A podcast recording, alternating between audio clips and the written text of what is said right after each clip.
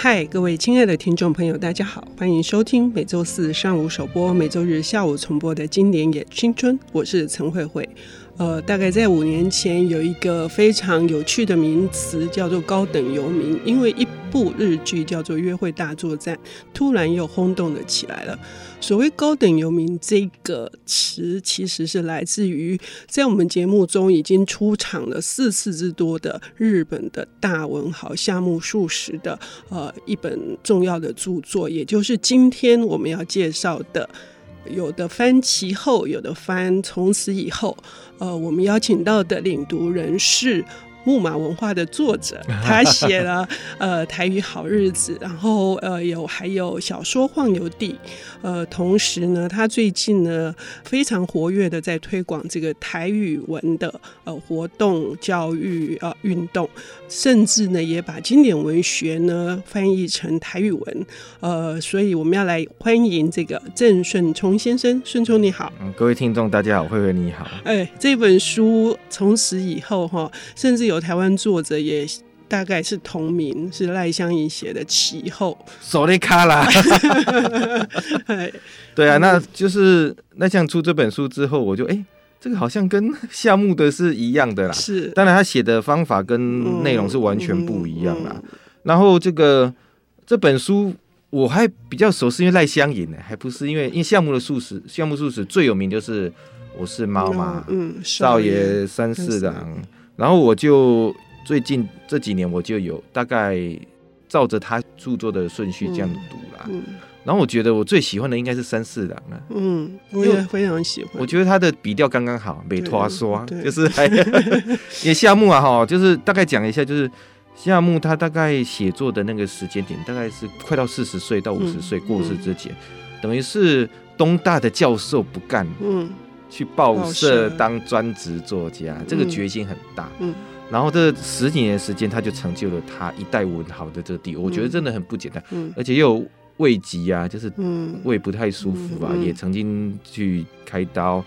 然后又有很多门生、哦、来找他、嗯嗯、神经衰弱症也很厉害，对啊，家庭生活也不顺，对啊，在伦敦求学也没读完、嗯、所以他人生有很多的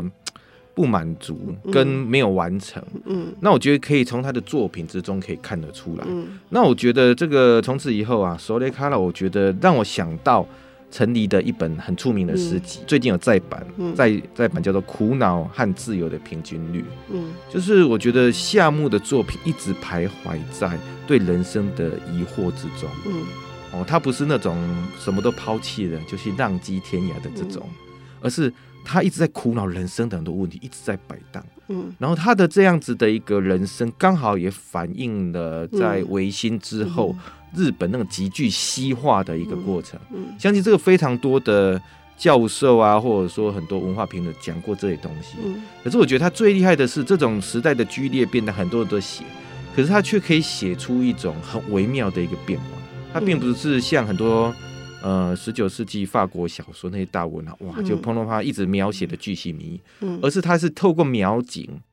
心理的描写，跟人跟人的这个互动之中呢，把这个时代把它呈现出来。嗯、所以夏目虽然说，呃，日本的小说其实都比较哇大喜的，嗯，都是从个人私私小说的的那个味道很重，对，嗯嗯、可是呢，他的时代感其实蛮强，嗯嗯，所以。你可以从他的很多小说之中看得到那种他描写日本那个时代的变化、嗯、我觉得外表的变化其实好写、嗯、跟那个地景的变化、嗯、可是他把人的这个心理的微妙的变化化为家族的人跟人的互动，无论爱情亲情或者是他内心的那种纠结，而且他那种纠结是一种苦恼，很像日本人啊，日本人是个很压抑的民族啊、嗯、A 型居多，嗯，然后在这种压抑之下非常容易出现那个病状，就是头痛、胃痛、性病搞乒乓对，就是像夏目漱石的症状，对，神经跟那个胃，哎呀、啊，所以你去日本的药妆这种东西好多。刚刚顺聪有提到就是那个时代大巨变的巨轮这样碾过来的时候，人要去承接是真的是很困难的。可是可以把那个人在这个价值观全部改头换面，那呃，比如说以往可能是江户时代的那个比较庶民的哈那种呃。比较歌舞升平的那个，然后到了变成是那个枪炮文明的这一块。 对, 對, 對, 對、嗯、其实日本文化当然这个我们不是日本人不知道、嗯、它是算是人家说是一般的划分是比较阴性的幽微的、嗯嗯嗯、然后跟西方的那个文化是不一样的、嗯、其实最简单的就是日本的漫画、啊嗯、日本漫画都是有很多花招嘛、嗯啊、西方的就是像那个好莱坞电影就是肌肉啊、嗯、蹦蹦球就这种啊所以这个是你刚好你的文化这样子呃冲击之后，反也许地表外在的改变啊，城市改变是一种，可是人的变化其实是非常幽微的。嗯，那我觉得作家最厉害的一点就是他可以把这些捕捉出来，用他自己的笔调把它写出来、嗯，包含这个我们今天要讲的这个 Sorekara 从此以后了哈、嗯。那我觉得这个夏目漱石，有人说他是人生的前传三部曲，什么爱情三部曲、嗯、人生三部曲、嗯嗯、三四郎是青春小说，讲大学生的一个恋爱、嗯、然后到了这个从此以后呢、嗯、讲的是一种我们说不伦好了啦、嗯、不伦小说或三角恋情然后我们先呃，夏目漱石他擅长的并不是曲折的情节变化、嗯、其实日本的小说家好像都不是这个、嗯嗯、三岛比较厉害啦，可是、嗯呃、日本小说家大概都情节不会不是非常跌宕啦。那主角叫代柱，代柱在三十岁的时候面临一个困境，就是、嗯、爸爸说、啊、你三十岁都还没还没娶、嗯哦、那当这个小说我看到三十岁的时候想、哦、现代人四十岁如果没有娶会比较严重，可是三十岁现在我们台湾人三十岁没有没有嫁没有娶好像不是很严重、啊、可是那个时代，而且他是无业游民耶，他真的、啊、然后整天游手好闲，只是在一直在读书，对啊，所以所以他遇到这个困境、哦、爸爸是个企业家，家里有车夫哦、嗯、还有别墅啊，哥哥哥接家族的事业、嗯、过得非常的算是很风光啦、嗯、然后呢要他要他去娶一个叫佐川家的小姐、嗯哦、也是名门千金，家里很好过，做鬼了丢啊啦、嗯哦、然后这是一个，可那另外一个是一个叫平冈，他的妈一个好朋友，嗯，好、哦，他算是有点糟了，又回到东京了，嗯，然后那个平冈娶的是他以前算是几年前的旧爱三千代啦、嗯、啊，三千代他跟三千代哥哥啊、哦，跟三千代很要好，可是那个哥哥就是突然就过世了。嗯，那在这混乱之下，日本的女孩子比那时候比较没有自主性、啊嗯呃、为了生活她就嫁给了平冈，是她的好朋友、嗯嗯、可是结婚之后呢，人家做婚内失恋嘛，大家有孩子没有保住、嗯哦、然后这个三千代身体又很虚弱、哦嗯、然后她的老公事业不顺利，经济遇到问题、嗯、然后那个丈夫又不体贴、嗯、所以这个主角代柱曾经他应该是有、呃、在故事后面之中就知道了、嗯呃、他曾经的旧爱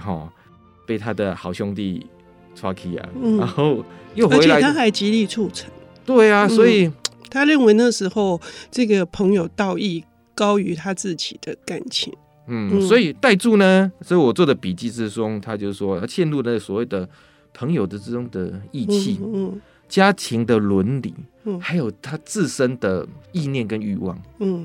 好，那我们就谈到一个东西，就是说人生活在大自然之中，可是又有人类社会，到底什么才是自然呢？嗯，嗯，它有什么是自然的层次很多种，一种自然就是人伦的自然，就是说你应该年纪到了就要结婚，那时候啦，哈、嗯，现在结婚好像是一男一女，嗯、然后要生孩子，嗯、然后你应该要负要有一个事业，嗯，那是对男人的期待。好，这是所谓的人伦自然，可是人的个性跟欲望是千千百百种，他不一定喜欢去符合所谓人伦或者说人类社会的这个规矩，所以人一直在所谓的苦恼跟挣扎之中，苦恼自由平均，我要自由，可是我又必须要负担起家族的这个眼光，社会的眼光也也社会家族跟跟各方，而且这个主角哈代柱他是。阿夏囝啦，就是处理做好给阿夏囝，然后又是一个玩乐家，膝盖多啰嗦，又是个理论家，就他做这些，然后人家说因为没代志四界乱乱说，可是他就是一个又是一个知识分子，嗯，所以他在这样子一个状况之下呢，这故事的聚焦点在这个主角，他等于是在二十世纪初一九一零年代，嗯，那个时候他遇到了所有的问题聚集在身上，他还做出什么抉择呢？对，他怎么办呢？好，一方面呢，家里一直逼婚，如果呢他不娶这个名门千金财阀的这个女儿呢，他可能就会被断绝这个金源。这代志就大条了哦，我也开始讲台语了，所以我们要休息一下，等一下回来听顺聪谈夏目漱石的 Sorekara。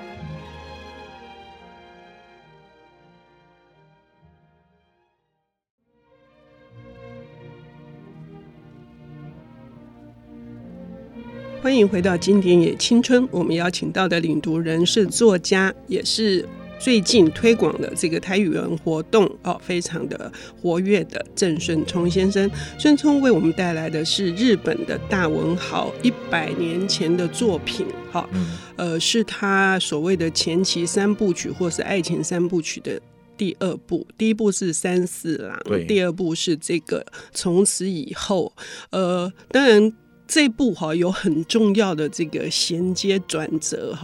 的一个效果。那今天顺聪已经告诉我们了，这个高等游民啊下嫁陷入了这个不伦的挣扎，他到底要怎么选择，然后他能够摆脱这个家族跟社会给予他的这种重重的枷锁嘛？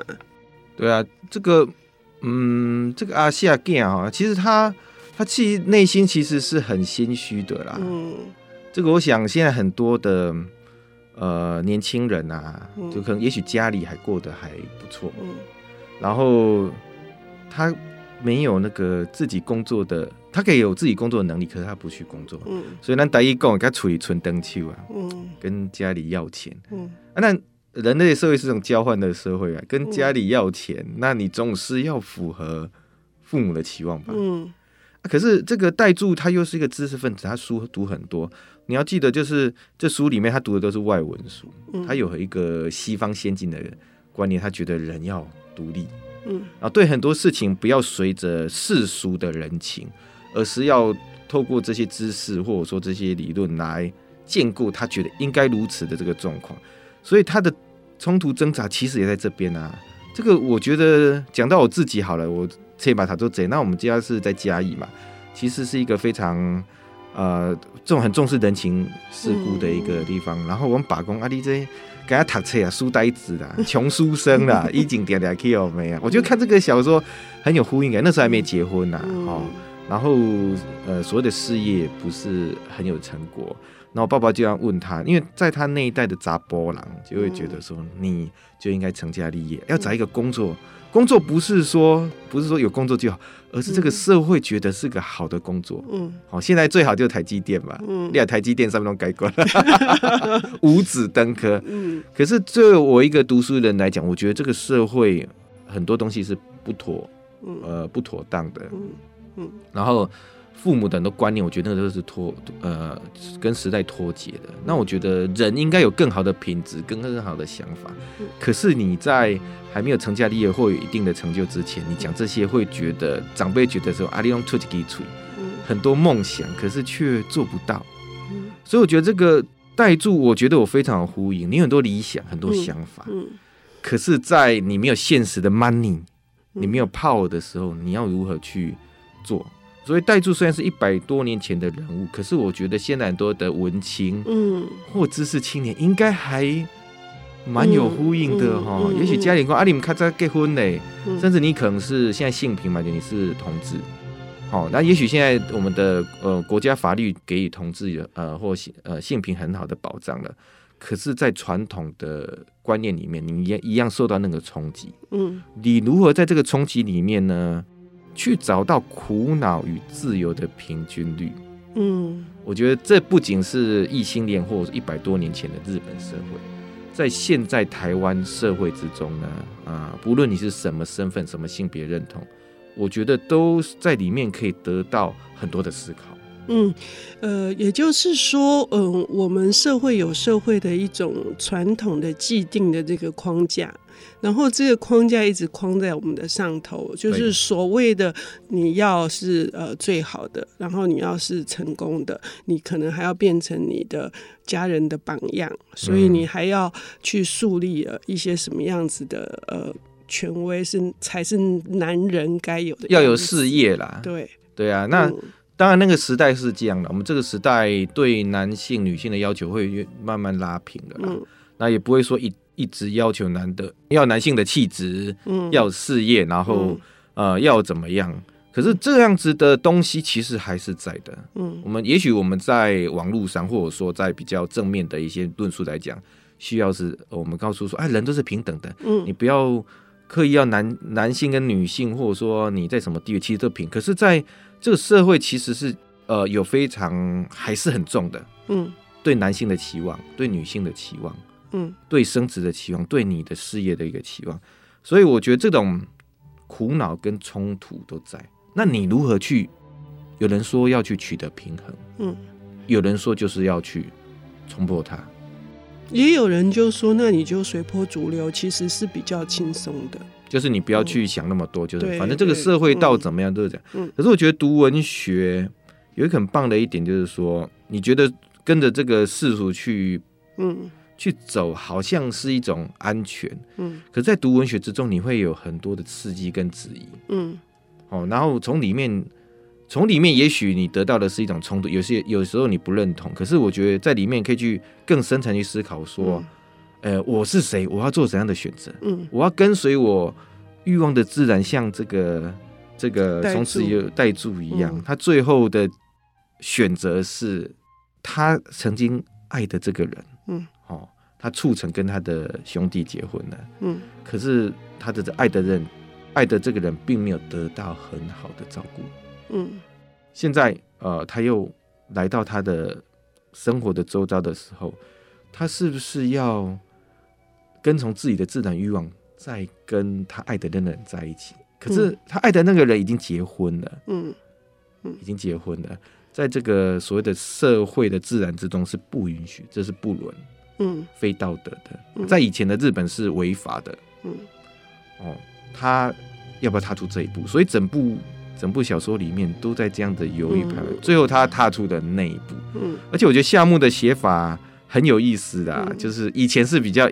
婉约的啦、嗯、现在的写法可能就不是这样子的、嗯嗯、可能就真枪实弹或很露露骨的、嗯、可是夏目这样子写我觉得更有一种余韵、嗯、我们去思考说当我们的内心遇到这种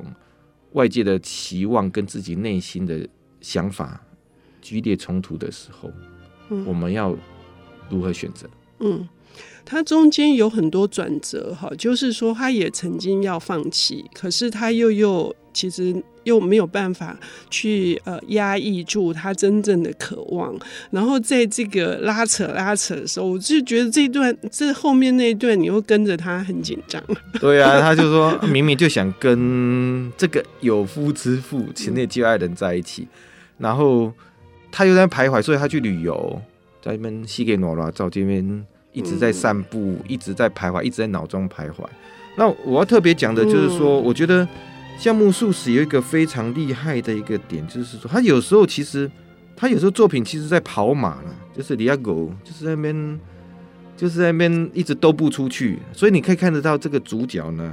是很钻牛角尖的。他这种跑马跟连载有关，可是我觉得还有一点是，就是顺聪在节目开始之前提到我觉得非常棒的一个观点，就是说尽管带住最后做出了一个选择，踏出了那一步，感觉上好像他找到了自我，然后他让他的自我得到自由，可是这个自我就从此可以幸福快乐嘛，就要看下一步了、嗯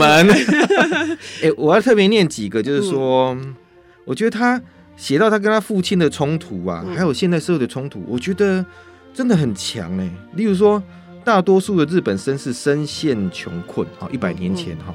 直到每天都处在以不触犯法律的限度内，或不得不在大脑中犯罪，彼此心照不宣知道对方正在犯罪，但仍然不得不谈笑风生。嗯、我觉得看到这个我就会起鸡皮疙瘩，你知道吗？嗯、我觉得不仅是一百多年前的人，现在人也是这样。嗯、我们在社会的重重束缚之下啦，法律、道德、嗯、或欲望的束缚之下，其实我们都在做，这就是现代人啊。嗯，古代人他管你什么男的女的，或者说呃什么法律文明，他不管啊，反正我比你强就把你吃掉。嗯，可是在现代的社会中，他一样有人的那种本性，可是他被压抑，所以他本来是肉体上或者说呃战争上的，他变成在呃脑袋中的。 嗯, 嗯所以就在现在引发在网络上啊，大家常常在那边吵架。嗯，不会伤害人，可是在那种意识上或者说在精神上，其实是另外一种杀伐。嗯，也就是说躲在这个荧幕后面，嗯，可是就是一个虚构的哦，所以不管是那种一种暴力，或者是一种另外一种无形的霸凌，对，网络霸凌或言语霸凌，嗯、就像最近法国不是发生了一个、嗯、一个老师被砍头的事件呐、啊，嗯嗯、你会觉得好像只有台湾人才有，其实不是，是全世界都有，嗯、所以这个。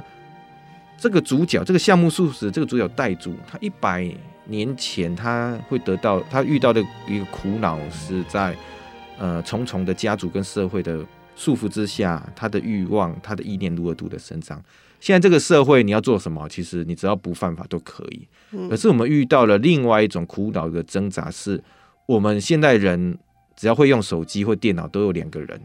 一个是你肉体的人。一个是人设，就是你在网络上的这个人。嗯，好，很多人已经，也许一般的人都可以在两边之间可以取得平衡。嗯，可是很多人是失衡的，大部分失衡在虚拟的这个人格之中，所以会出现所谓的网络霸凌，或这个没有肉体的这个人，他都在网络上跟意念上去去杀伐。可是他已经忽略了现实上这个现实感的人。嗯，所以我们从这个从此之后这部一百多年前的作品，我们看到了一个人，他面对应该是要是社会的我，或者是顺从本性的这个我的这个冲突，来看到在现代的网络世界里面的这个我的分裂又如何平衡。所以是一部值得呃一读再读的作品，非常期待各位听众朋友能够翻开来。我们要谢谢顺宗，谢谢谢谢，感谢。本节目由 I C 之音与瑞木读墨电子书联合制播，经典也青春与您分享跨越时空的智慧饗宴。